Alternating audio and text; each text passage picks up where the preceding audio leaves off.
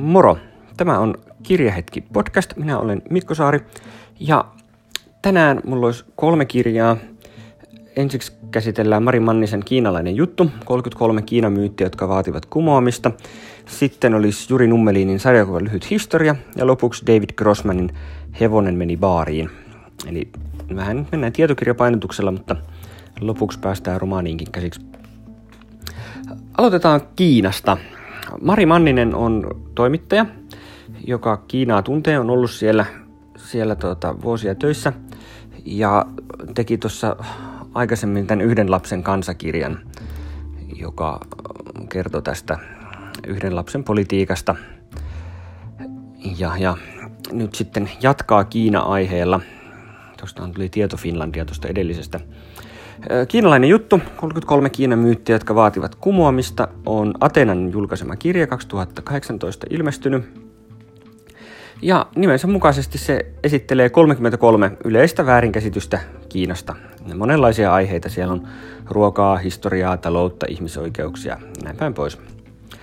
Ja tässä sitten tosiaan käydään käsiksi tämmöisiin ennakkoluuloihin, väärinkäsityksiin, myytteihin ja kumotaan niitä monestihan se on yksinkertaisesti niin, että asiat on vaan paljon monimutkaisempia kuin miltä ne päälle päin näyttää. Tai että on taipumus pelkistää asioita mustavalkoisiksi, kun niissä olisi paljon harmaan sävyjä. Osittain nämä väärinkäsitykset johtuu länsimaisista ihmisistä, että osittain on vaan niin kuin länsimaissa kummallisia käsityksiä asioista. Osittain ne sitten taas johtuu kiinalaisista itsestään, että esimerkiksi nämä historiajutut, joissa kiinalaisilla nyt vaan on, on sellainen taipumus, että, että esimerkiksi vuosilukuja paisutellaan valtavasti. Että mäkin olen tavallaan siinä uskossa, että Kiina on, on tämmöinen muinainen tuhansia vuosia vanha sivilisaatio, mikä pitää paikkansa, mutta ei se sitten todellisuudessa tavallaan ole niin kuin sen vanhempi kuin eurooppalainen sivilisaatiokaan. Että ihan yhtä lailla Euroopassa on, on tuhatvuotista historiaa. Ja just, just oli hauska fakta, tämmöinen nippelitieto, että Peking on kaupunkina suunnilleen yhtä vanha kuin Tukholma. Mutta onhan sillä Pekingillä jotenkin semmoinen mystisempi aura, toisin kuin Tukholmalla.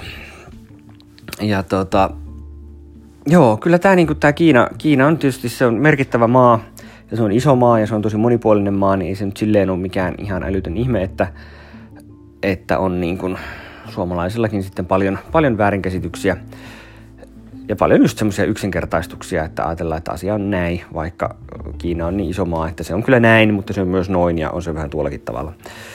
Niin tässä on kyllä tosi silleen helpossa, helposti lähestyttävässä muodossa paljon, paljon tämmöistä hyvää, hyvää tietoa Kiinasta et, et toki tälläkin kirjalla nyt on sitten omat ennakkoluulonsa ja näin päin pois, mutta, mutta aina niin kuin kuitenkin kotiopäin, kun tämmöisiä ennakkoluuloja ja väärinkäsityksiä päästään purkamaan.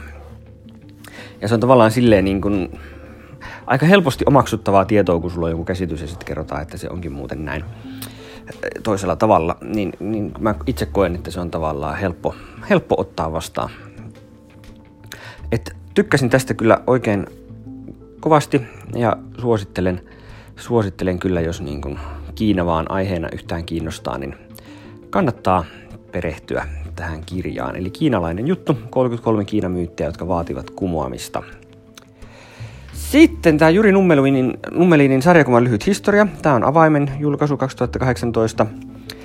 Ja tota, Nummelin jatkaa hän on kirjoittanut muun muassa elokuvan lyhyen historian ja animaatioelokuvan lyhyen historian, niin tämä on sille sitten aika luontevaa jatkoa.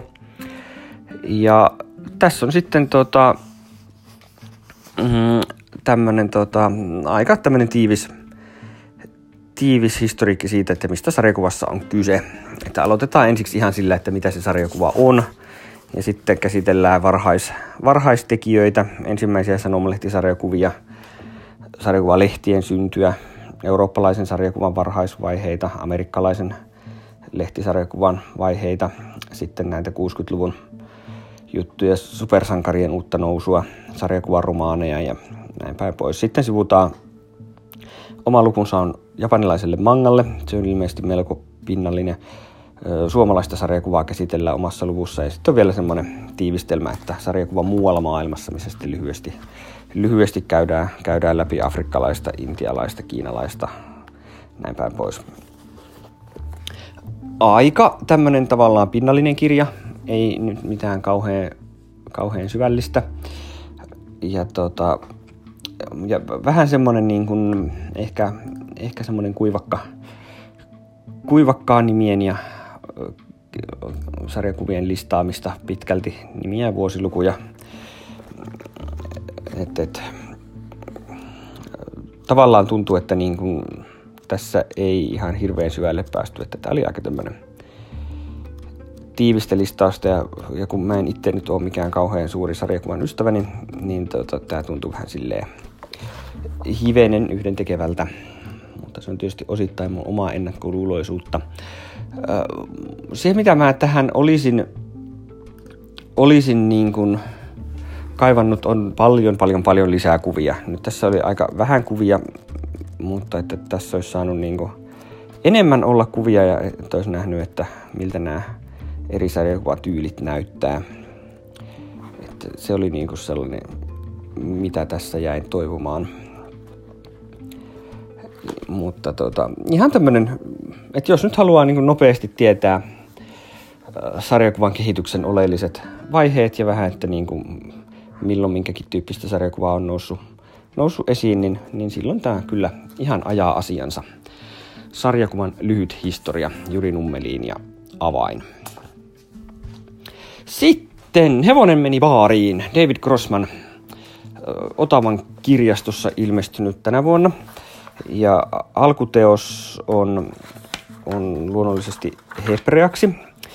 Tän on suomentanut Arto Schroderus. Suomennus ei ole, ei ole tehty hebreasta, se on tehty Jessica Cohenin englanninkielisestä käännöksestä A Horse Walks into a Bar, hyödyntäen myös Natalia Lanchin ruotsinnosta En Hest går in på en bar, mutta tuota, hebreaksi tämä on Sus ehat nihnas lebar vuodelta 2014. Ja tähän voitti Man Booker-palkinnon tässä viime vuonna.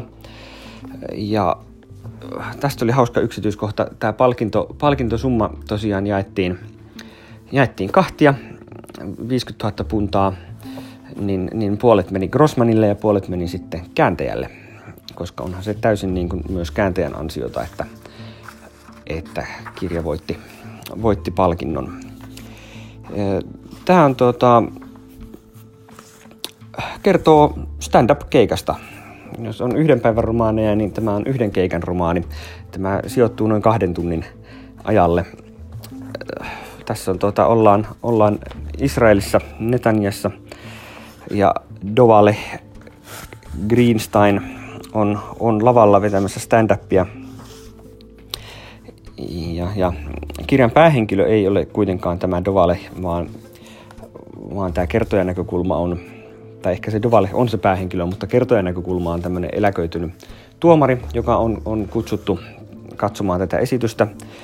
Ja se niin kuin tajuaa, tajuaa tosiaan, että tämä, tämä koomikko on, on semmoinen kaveri, jonka se on lapsena tuntenut, mutta jota ei ole 40 vuoteen tavannut. Mutta se koomikko haluaa sen tuomarin sinne keikalle kuuntelee, mitä sillä on sanottavaa ja, ja että, että katso minua ja minä haluan, että sinä näet minut ja todella näet minut ja sitten sen jälkeen kerrot minulle, mitä näit. Ja se vähän ihmetyttää tätä tuomaria, ja, mutta se kuitenkin sitten, kuitenkin sitten tota, lähtee, lähtee sinne ja saakin sitten melkoisen elämyksen. Tämä on aika, aika ravisteleva tämä keikka tämä konsepti tuntui, tuntui ihan jänskästi kiinnostavalta, että, että niin stand-up-koomikko ja keikka ja näin. Mutta sitten toisaalta, että no miten niin stand-up-keikasta saako siitä nyt hyvän kirjan? Vastaus on, että kyllä siitä saa. Mutta se on sitten vaan niin kuin, no se keikka on aika, aika tämmöinen sanoisiko dramaattinen.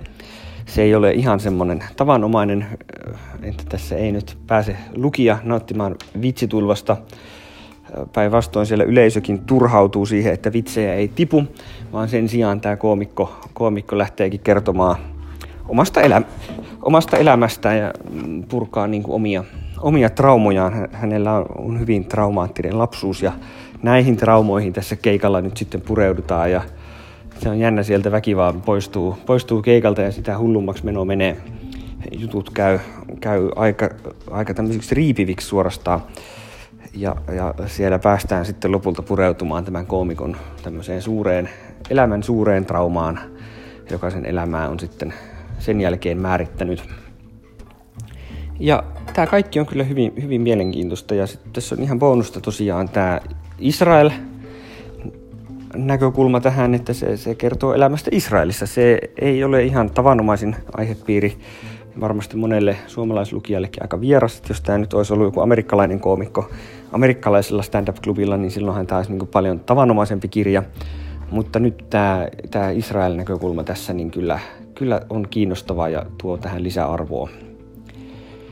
Ja täytyy nyt tosiaan kyllä silleen suositella, että, että mä niin ylipäänsä, ylipäänsä tietysti kannatan, kannatan kovasti sitä, että, että luettaisiin muutakin kuin näitä tavallaan ilmeisimpiä kulttuurialueita, että, että niin kuin on helppo lukea suomalaista kirjallisuutta ja on, on helppo lukea angloamerikkalaista kirjallisuutta. Pohjoismaiset dekkarit ei ole mikään kauhean iso loikka, mutta sitten sen jälkeen se herkästi alkaa sitten olenkin, että niin kuin ei, ei paljon tavallaan tämmöisten mukavuusalueiden ulkopuolelle tule lähdettyä. Niin nyt, nyt tässä on esimerkiksi nyt sitten tämä israelilainen näkökulma, joka on, on ihan mukavasti raikas. Tämä on aika napakka kirja, ei tässä ole joku parisataa sivua, niin sikälikin suosittelen. Siellä on myös, myös ihan hyviä vitsejä joukossa. Ja tota, kyllä niin kuin, tavallaan riippumatta siitä, onko kiinnostunut stand-upista, niin tämä kannattaa lukea. Tämä on, on, on kyllä, jos niin kuin, vaan tuo ajatus siitä, että stand-up-koomikko vähän niin kuin hajoaa keikalle ja alkaa, alkaa niin kuin purkaa elämänsä traumoja siinä yleisölle, niin, niin on tota, jos, jos se niin yhtään tuntuu kiinnostavalta, niin suosittelen. Tämä on kyllä mukavasti vimmainen kirja. Ja tosiaan tämä Israelin näkökulma on, on freesi. Sellaiset kirjat mulla tällä kertaa tässä jaksossa. En ole nyt Grossmanin jälkeen vielä seuraavaa luettavaa kirjaa valinnut. Saa nähdä mihin lähdetään seuraavaksi. Se selviää sitten seuraavassa jaksossa. Ei muuta kuin hyviä lukuhetkiä. Kiitos.